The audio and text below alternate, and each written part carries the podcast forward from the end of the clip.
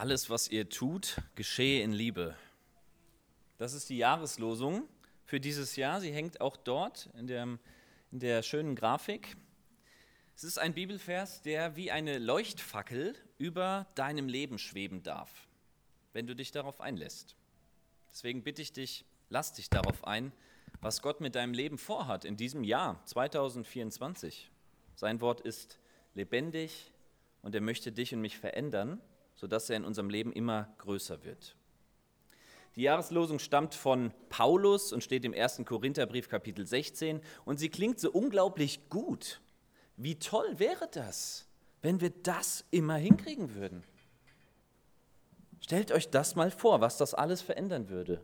Alles, was wir in diesem Jahr tun, das geschieht in Liebe. Wow. Gleichzeitig ist das unfassbar schwer was Paulus hier in einem Nebensatz von sich gibt.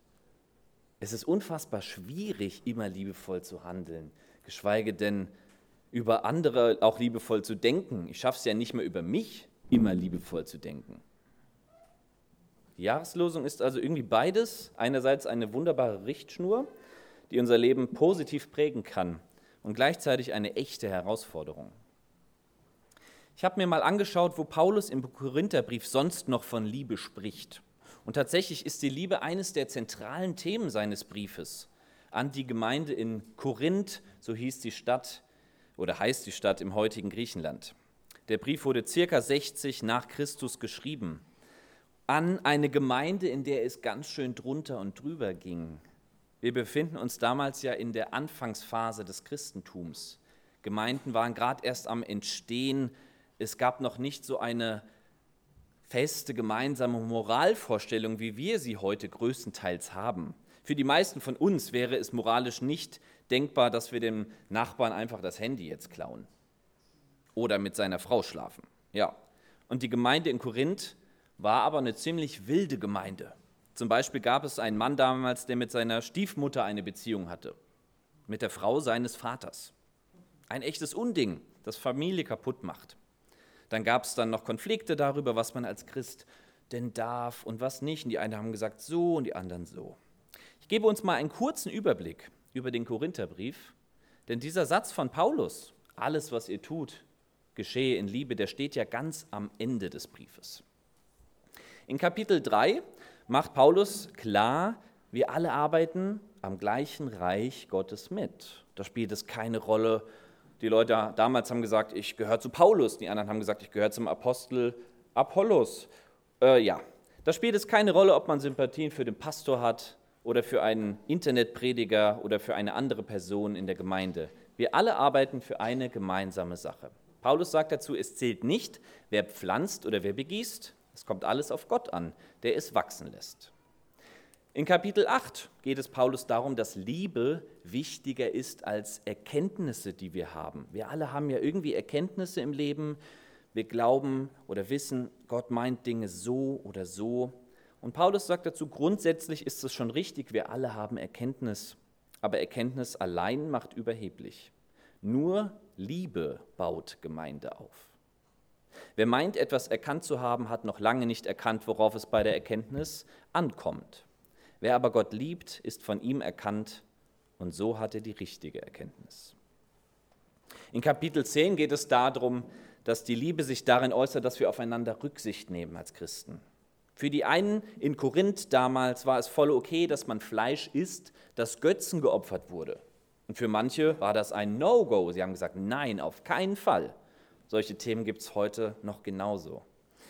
Paulus macht klar, Rücksicht aufeinander zu nehmen ist wichtiger, als immer seinen eigenen Standpunkt durchzudrücken. Dennoch sagt er auch, die Rücksicht sollte auch gegenseitig sein. Er sagt, ein fremdes Gewissen darf sich auch nicht zum Richter über meine Freiheit machen.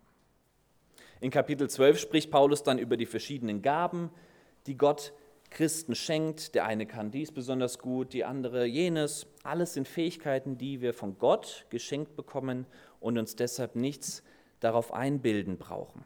Ohne Liebe ist das nämlich alles nichts wert. Darauf geht er am stärksten in Kapitel 13 ein, das hohe Lied der Liebe. Er macht klar, ohne Liebe kann ich noch so viel können, noch so viel machen, noch so viel erreichen. Es ist nichts wert. Das mal als kurzen Überblick über den ersten Korintherbrief. Wenn Paulus also am Ende schreibt, alles, was ihr tut, das soll in Liebe geschehen, dann hat er auch konkrete Situationen vor Augen, die die Gemeinde damals herausgefordert hat. Denn es ist manchmal unheimlich schwierig, immer liebevoll zu handeln. Deswegen habe ich drei Punkte für heute. Der erste Punkt, lieben ist am wichtigsten. Die Liebe ist das, was wir als Menschen uns am sehnlichsten wünschen. Das behaupte ich jetzt mal. Fußballspieler, die sich von den Fans in der Kurve feiern lassen. Promis, die dicke Autos fahren und wilde Partys schmeißen mit Sex und Alkohol. Menschen, die sich von einer Beziehung in die andere schmeißen. Und letztendlich auch ich, wir haben eins gemeinsam. Wir wünschen uns geliebt zu werden. Wenn ich mich wirklich von Menschen und von Gott geliebt fühle, dann ist es etwas Wunderbares, das meinem Leben Sinn und Wert gibt. Fehlt diese Liebe, das Gefühl, geliebt zu sein, dann fehlt etwas Essentielles, etwas Grundlegendes. Paulus macht im Korintherbrief sehr deutlich, dass vieles, was wir tun, gar nicht immer von Liebe motiviert ist. Selbst Dinge, die scheinbar gut wirken, können innerlich ohne Liebe passieren. Wenn meine Frau mich darum bittet, ihr einen Tee zu machen abends auf der Couch, dann macht es einen entscheidenden Unterschied, ob ich meiner Frau diesen Tee aus Liebe mache mit einem Lächeln oder ob ich ihn, na gut, hier. In beiden Fällen habe ich ihr die Bitte erfüllt. Ich habe ihr den Tee gemacht. Aber es ist etwas völlig anderes für sie und auch für mich. Es fühlt sich völlig anders an, wenn ich das aus Liebe herausgetan habe oder nicht. Paulus schreibt ja im zwölften Kapitel viel über die Gaben, die Gott der Gemeinde schenkt. Ja, da sind wunderbare Sachen dabei, die von Gott kommen, keine Frage. Und dann schreibt er danach, ich zeige euch jetzt etwas, das noch weit wichtiger ist als alle diese Fähigkeiten. Wenn ich in den Sprachen der Welt oder mit Engelszungen reden könnte, aber keine Liebe hätte, wäre mein Reden nur sinnloser Lärm wie ein dröhnender Gong oder eine klingende Schelle wenn ich die Gabe der Prophetie hätte und wüsste alle Geheimnisse und hätte jede Erkenntnis, und wenn ich einen Glauben hätte, der Berge versetzen könnte, aber keine Liebe hätte, so wäre ich nichts. Wenn ich alles, was ich besitze, den Armen geben und sogar meinen Körper opfern würde, damit ich geehrt würde, aber keine Liebe hätte, wäre alles wertlos. Das sind krasse Worte. Paulus spricht hier immerhin von großartigen geistlichen Gaben, die Gott schenkt. Er redet von Zungen, redet von Prophetie, von Glauben, der Berge versetzt, von Menschen, die ihr ganzes Geld den Armen spenden und sogar davon, dass sich jemand selbst opfert, sein Leben opfert für andere. Alles Dinge, die uns staunen lassen können, Gaben, für die uns andere wahrscheinlich bewundern, wenn wir sie haben. Letztendlich geht es Gott aber um unser Herz dahinter. Ich kann auch sehr fromme Dinge tun und dabei keine Liebe haben. Ich könnte hier auch stehen, um mich zu profilieren. Ich kann einen Dienst in der Gemeinde tun, ohne dabei Liebe zu haben. Ich kann Menschen helfen, ohne Liebe zu haben. Wenn ich es aber ohne Liebe tue, sagt die Bibel, ist es, als wäre es nichts. Wie oft habe ich schon Dinge getan, wo ich im Nachhinein gedacht habe, mein Herz war gar nicht richtig so dabei. Manchmal spielt Pflichterfüllung eine Rolle, dass ich glaube, Dinge tun zu müssen. Manchmal ist es die Angst, was andere von mir denken, wenn man Dinge tut oder nicht tut. Manchmal ist es der Wunsch nach Anerkennung, dass die anderen sagen, boah, guck mal, wie der mit Jesus unterwegs ist und wie viel der in der Gemeinde mitarbeitet. Ja, und dabei habe ich nicht im Blick, was Gott sich eigentlich wünscht. Er wünscht sich nicht, dass wir möglichst viel tun oder möglichst oft. Er wünscht sich, dass wir das was wir tun, gerne tun, aus Liebe heraus zu ihm und den Menschen. Es geht nicht immer um viel. Ich lade dich ein, wenn du Bereiche in deinem Leben hast, wo du dir nicht sicher bist, soll ich das tun in Zukunft? Soll ich mich da investieren? Dann frag dich selbst, warum tust du gewisse Dinge? Ich glaube, Gott lädt uns ein, unsere Motive zu hinterfragen. Geht es dir um die Anerkennung der Menschen? Geht es dir um Gottes Anerkennung? Denkst du, dass du dir bei Gott etwas verdienen musst? Oder ist es die Liebe, die dein Antreiber ist, die Liebe zu Gott und zu den Menschen? Behaupte, in christlichen Gemeinden wird nicht selten zu sehr darauf geschaut, was Menschen können und was sie für besondere Gaben haben, was sie alles tun, Menschen, die sichtbar sind, die jeder sieht. Aber fragen wir uns auch, ob sie Menschen der Liebe sind? Strahlt die Liebe Gottes durch sie hindurch? Wo sind Menschen in unserer Gemeinde, die nichts offensichtlich tun, aber Menschen der Liebe sind? Die Bibel ist eindeutig darin, dass die Liebe das entscheidende Merkmal eines Christen sein sollte. Ich kann noch so viele Erkenntnisse haben, noch so ein krasses Bibelwissen, noch so viel machen. Wenn mir die Liebe fehlt, dann fehlt mir letztlich das Wichtigste. Paulus sagt in 1. Korinther 13, Glaube, Hoffnung und Liebe, diese drei bleiben, aber am größten ist die Liebe. Wo schauen wir als Gemeinde zu sehr auf Taten, zu sehr auf Gaben, zu sehr auf das, was wir tun? Und wo schauen wir zu wenig auf unsere Herzenshaltung dahinter? Ich glaube, dass uns die Jahreslosung in diesem Bereich herausfordern darf, die Liebe als das höchste Gut anzusehen, das es gibt und nicht Leistung, Macht, Sichtbarkeit oder sonstiges. Es ist sehr interessant, Jesus war damals mit seinen Jüngern unterwegs und die Jünger haben Wunder über Wunder gesehen. Sie haben erlebt, wie Jesus Kranke heilt, Tote zum Leben erweckt, mit fünf Broten 5000 Menschen satt macht. Und dennoch sagt Jesus nicht zu ihnen, daran wird man euch erkennen, ihr tut Wunder, predigt und alle werden über euch staunen. Natürlich sind auch das Zeichen des Reiches Gottes, keine Frage, dass Wunder geschehen, sein Wort verkündigt wird und die Menschen darüber staunen. Aber Jesus legt den Fokus auf etwas anderes. Er sagt in Johannes 13, an der Liebe untereinander wird man euch als meine Jünger erkennen. Er legt den Fokus auf die Liebe. Die Liebe ist das entscheidende Erkennungsmerkmal von Christen. Wir können noch so gute Lehre haben, können noch so viel machen, noch so viel diakonisch arbeiten. Auch das sind wichtige Sachen. Aber spürt man die Liebe Gottes im Umgang miteinander hier? Spürt man, dass hier eine Atmosphäre der Liebe ist? Gehen wir anders miteinander um?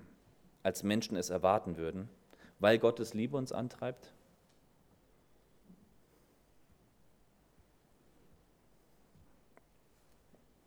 Die Liebe ist das Wichtigste. Der zweite Punkt, lieben kann ich nicht ohne Gott. Vielleicht habt ihr euch auch schon mal gefragt, so wie ich, wie kann es denn sein, dass es so viele Menschen auf der Welt gibt oder viele, die Gutes tun und liebevoll sind, ohne Gott zu kennen. Ja, es ist ein Fakt. Es gibt liebevolle Menschen, die gar keine Beziehung zu Jesus Christus haben. Ich kenne einige Menschen, die wirklich liebevoll sind, die nicht an Jesus glauben, die sich sozial engagieren, spenden, helfen. Meiner Meinung nach ist auch nur das möglich, weil Gott in allen Menschen wirkt. Er wirkt ja nicht nur durch Christen. Wenn das der Fall wäre, sähe die Welt deutlich schlimmer aus. Nein, Gott wirkt durch alle Menschen und seine Liebe kann sogar durch Menschen strahlen, ohne dass sie es selbst wissen und merken. Für mich steht fest, ohne Gott ist bedingungsloses Lieben nicht möglich. Ein normales Lieben der Menschen, die mich auch lieben, ja, das ist auch ohne Gott möglich. Das sagt Jesus auch in der Bergpredigt. Was ist besonders daran, wenn ihr freundlich zu den Menschen seid, die auch freundlich zu euch sind? Da ist nichts Besonderes dran. Aber ein bedingungsloses Lieben von Menschen, auf die ich eigentlich gerade sauer bin oder die mich wirklich verletzt haben, das ist nur mit Gottes Hilfe möglich. Und wie ist das möglich? In Johannes 3, 16 steht, so sehr hat Gott diese Welt geliebt. So sehr hat Gott diese Welt geliebt. Gott liebt diese Welt. Das ist unglaublich. Wenn ich einen Blick in die Nachrichten werfe, kann ich das eigentlich nicht glauben. Wie kann Gott diese Welt lieben? Obwohl so viele Gräueltaten jede Sekunde begangen werden. Jetzt in diesem Moment werden Menschen ermordet, vergewaltigt, missbraucht. Jetzt in diesen Sekunden wird gelogen, betrogen, Familien werden zerstört. Die Liste ist ewig lang. Wie kann Gott diese Welt lieben? Die Liebe Gottes übersteigt da einfach meinen Verstand. Sie ist unfassbar. Sie ist nicht mit menschlicher Liebe vergleichbar. Nicht mal die Liebe von Eltern zu Kindern kommt da auch nur ansatzweise ran. Gott hat diese Welt so sehr geliebt, dass er seinen einzigen Sohn Jesus sandte, damit alle, die an ihn glauben, nicht verloren gehen, sondern das ewige Leben haben. So sehr liebt Gott diese Welt. Und das tut er auch heute noch. Gott liebt nicht immer das, was Menschen tun, aber er liebt diese Welt und die Menschen darin. Gott liebt auch deine kaputten Nachbarn, die sich völlig asozial verhalten. Gott liebt auch deinen Lehrer oder Prof, der dich vielleicht sogar absichtlich ungerecht behandelt. Gott liebt auch deinen Ehepartner, den du gerade nur sehr schwer lieben kannst. Gott liebt auch deine Kinder, die dir gerade den letzten Nerv rauben. Ja, er liebt auch deine Eltern. Ja, er liebt sogar mich. Und das klingt jetzt so dramatisch, er liebt sogar mich, aber so ist die Realität. Ich brauche die Liebe Gottes genauso wie alle anderen Menschen auch. Weil Gott diese Welt und die Menschen unheimlich liebt, wünscht er sich, dass wir es ebenfalls tun. Römer 5, Vers 5. Denn wir wissen, wie sehr Gott uns liebt, weil er uns den Heiligen Geist geschenkt hat, der unsere Herzen mit seiner Liebe erfüllt. Zwei Sachen möchte ich hier betonen. Wir wissen, dass Gott uns liebt, sagt Paulus. Das ist die Basis dafür, dass ich andere Menschen lieben kann. Gott hat mich zuerst geliebt.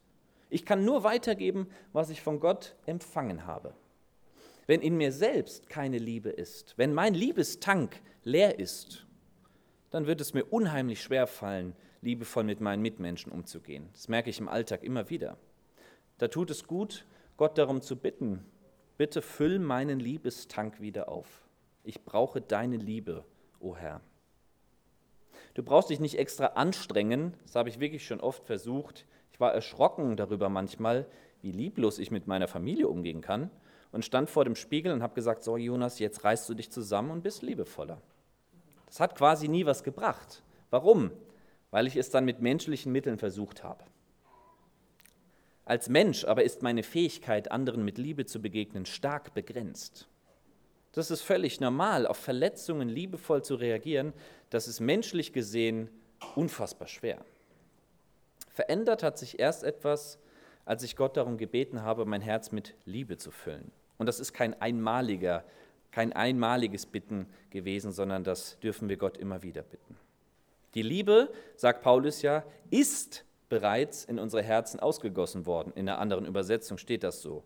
Sie wird es nicht erst, sie ist es bereits. Wie kann das sein? 1. Johannes 4, Vers 8 sagt, Gott ist die Liebe. Er ist die Liebe. Das heißt, als ich Christ geworden bin, als du Christ geworden bist, bei mir war das ein Prozess im Leben, ich bin christlich groß geworden, habe das irgendwann mal festgemacht. Da ist Gott in meinem Herzen eingezogen. Er hat Wohnung bei mir genommen. Und weil Gott Liebe ist, ist auch die Liebe in mir eingezogen. Seitdem wohnt Gottes Liebe in mir. Bin ich mir dessen bewusst? Bist du dir dessen bewusst, dass die Liebe Gottes in dir wohnt? Im Alltag fühlt es sich manchmal gar nicht so an. Ich glaube, es ist ein Lernprozess, dass wir als Nachfolger Jesu diese Liebesquelle in uns immer wieder neu anzapfen dürfen. In uns lebt Gottes Liebe, nicht weil wir von Natur aus liebevoll wären, sondern weil Gott die Liebe ist. Ich lade dich ein, wenn du das nächste Mal vor herausfordernden Situationen stehst, in denen es dir wirklich schwerfällt, liebevoll zu reagieren, dann sprich mit Gott darüber und bitte ihn, dein Herz neu mit seiner Liebe zu füllen. Zapf diese Liebesquelle tief in dir an, die Gott angelegt hat. Denn lieben geht nicht ohne Gott. Der dritte Punkt, lieben ist herausfordernd. Die Jahreslosung stellt uns vor eine echte Herausforderung. Mir fällt das unheimlich schwer, immer liebevoll zu leben. Es gelingt mir oft einfach nicht. Die Frage ist aber auch, was bedeutet es genau zu lieben? Jeder füllt dieses Wort irgendwie anders. Liebe deinen Feind, sagt Jesus. Liebe deinen Nächsten. Das Alte Testament sagt sogar, liebe den, den Fremden. Damit ist nicht gemeint, dass ich Feinde umarmen muss, dass ich fremde Menschen so lieben muss wie meine eigene Familie Letztendlich geht es immer auch um Respekt. Ein respektvolles Miteinander, freundlich zueinander zu sein, einander in Not zu helfen. Liebe bedeutet auch Respekt voreinander zu haben, den anderen als Mensch zu behandeln, der eine Würde hat, der eine Seele hat, der Gefühle hat.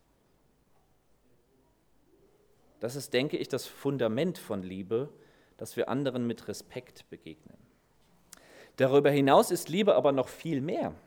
Paulus erklärt das Wesen der Liebe in 1. Korinther 13. Er sagt, die Liebe ist geduldig. Liebe ist geduldig. Das bedeutet, wenn ich meine Kinder lieb habe, versuche ich geduldig mit ihnen umzugehen. Wenn ich meine Frau liebe, versuche ich geduldig ihre Macken und Kanten zu ertragen, so wie sie es bei mir auch versucht. Die Liebe eifert nicht für den eigenen Standpunkt. Das bedeutet, wenn ich Liebe in mir habe, dann muss ich nicht immer stur auf meinem Standpunkt beharren, sondern darf auch mal nachgeben. Gerade in unserer Zeit, die sehr polarisiert ist, ist das wichtig. Es gibt ja gefühlt nur schwarz und weiß. Es gibt so viele Meinungen, die nicht miteinander übereinkommen. Ich denke, die Corona-Zeit hat uns gezeigt, dass wir als Menschen manchmal Dinge wirklich komplett anders beurteilen können. Und ich weiß nicht, wie es euch ging, aber ich fand es unheimlich schwierig, den anderen da stehen zu lassen. Stattdessen wurden Mitmenschen als Schwurbler und die anderen als Schlafschafe beleidigt. Ja, das war die Realität. Und ich war auch nicht frei von diesen Gedanken. Die Liebe aber eifert nicht für den eigenen Standpunkt, sondern lässt andere Menschen mit ihren Meinungen auch mal stehen. Das fordert mich heraus. Die Liebe prahlt nicht. Das bedeutet, wenn ich Liebe in mir habe, muss ich nicht angeben mit dem, was ich kann, sondern ich weiß, dass Gottes Liebe und die Liebe der Menschen genug ist für mich.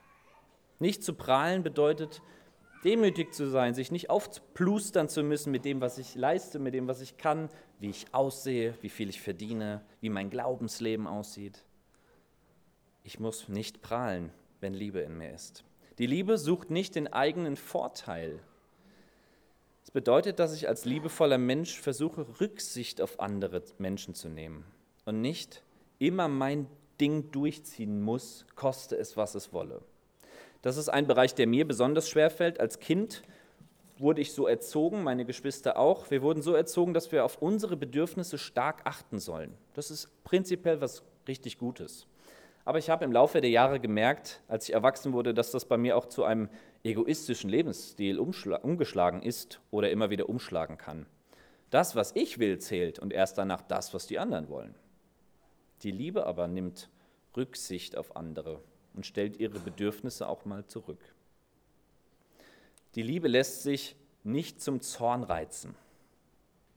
Das bedeutet, dass ich nicht immer zurückfauchen muss, wenn mich jemand verärgert hat, sondern dass ich versuche durchzuatmen und ruhig zu reagieren. Es kommt quasi nie etwas Gutes dabei heraus, wenn ich im Zorn reagiere. Einfach mal bis zehn zählen, wenn ich den Impuls habe, was Böses zurückzuschmeißen oder etwas Gemeines über meine Lippen zu bringen.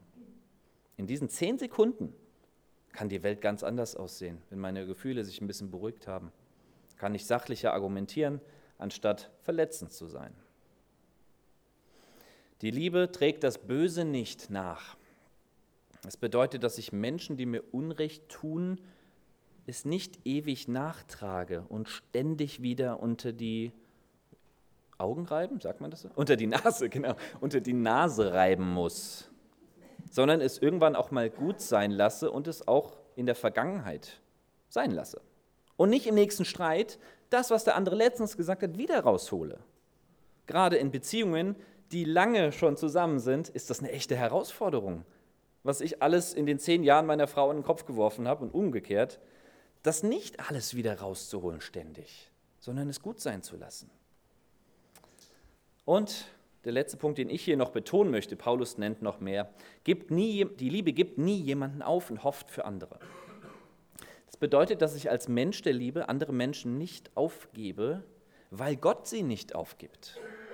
Gott gibt auch mich nicht auf, weil ich mir wünsche, bei anderen Menschen neue Chancen zu bekommen, möchte ich sie ihnen auch gewähren. Ich darf für Menschen beten, die ihn noch nicht kennen. Meinen Ehepartner, meinen Freund, meinen Chef, meine Kinder. Und ich muss sie nicht aufgeben, weil Gott sie nicht aufgibt. Vielleicht geht es dir ähnlich wie mir. Ich sehe diese Eigenschaften von Liebe und denke, boah, hast du einen Nachholbedarf. Bei vielen dieser Punkte denke ich, da wünsche ich mir mehr, mehr Liebe. Und das ist völlig normal, denn Paulus beschreibt hier die Liebe Gottes. Er beschreibt eine ideale Liebe. Diese Stelle, 1. Korinther 13, wird ganz oft an Hochzeiten auch als Text genommen. Aber hier geht es eigentlich um die Liebe Gottes im Griechischen Agape. Es gibt verschiedene Worte für Liebe im Griechischen. Wir Deutschen haben nur Liebe, Liebe, Liebe, Liebe.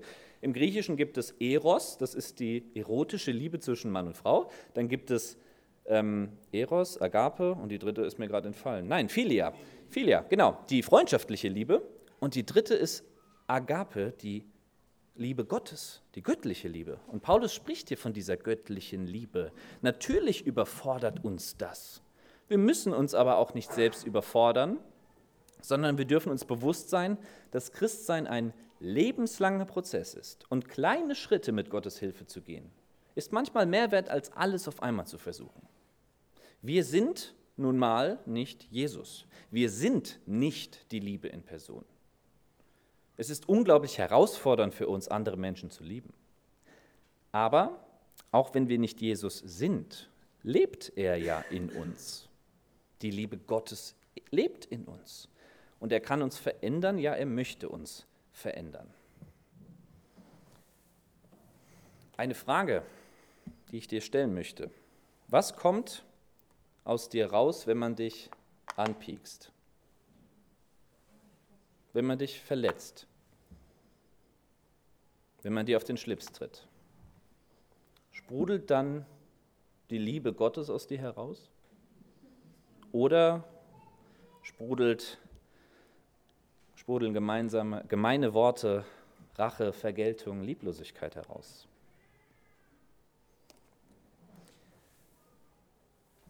Eine andere Frage, die ich mir regelmäßig stelle, weil sie mich motiviert, mein Leben zu überdenken, lautet, was soll auf meinem Grabstein stehen? Im Internet gibt es Vorschläge, hier ruhen meine Gebeine, ich wollte es wären deine. Oder er liegt jetzt da, wo sein Niveau immer schon war. Und es gibt tatsächlich echte Grabinschriften, das ist kein Fake. Hier liegt meine Frau, Gott sei es gedankt, Oft hat sie mit mir gezankt. O lieber Wanderer, geh gleich fort von hier, sonst steht sie auf und zankt mit dir.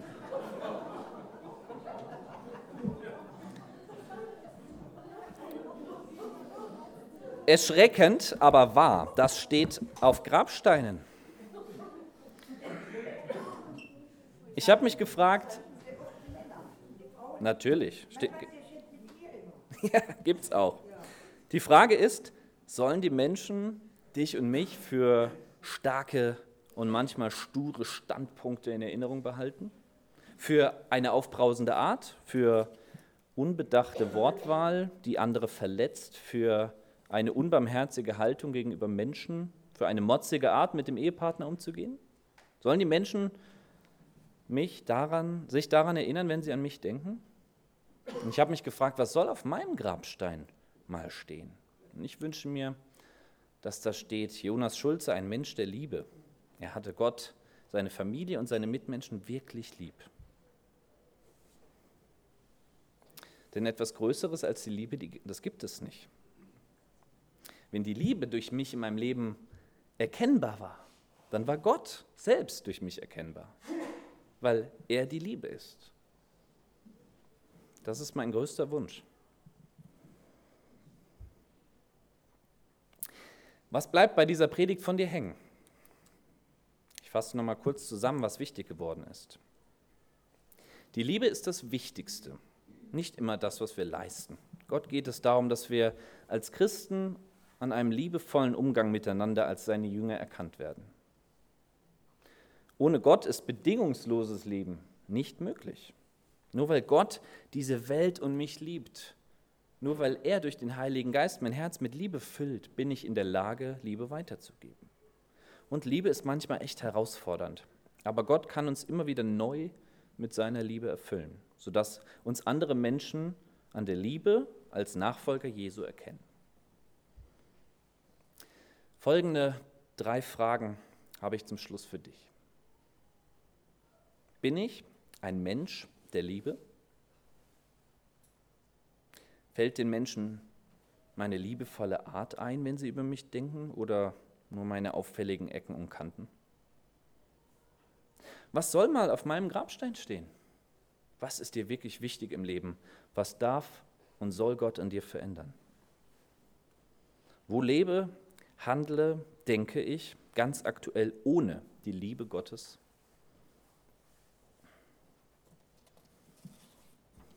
Alles, was ihr tut, geschehe in Liebe. Ich lade dich ein, dass dieser Vers wie eine Leuchtfackel über deinem Leben stehen darf.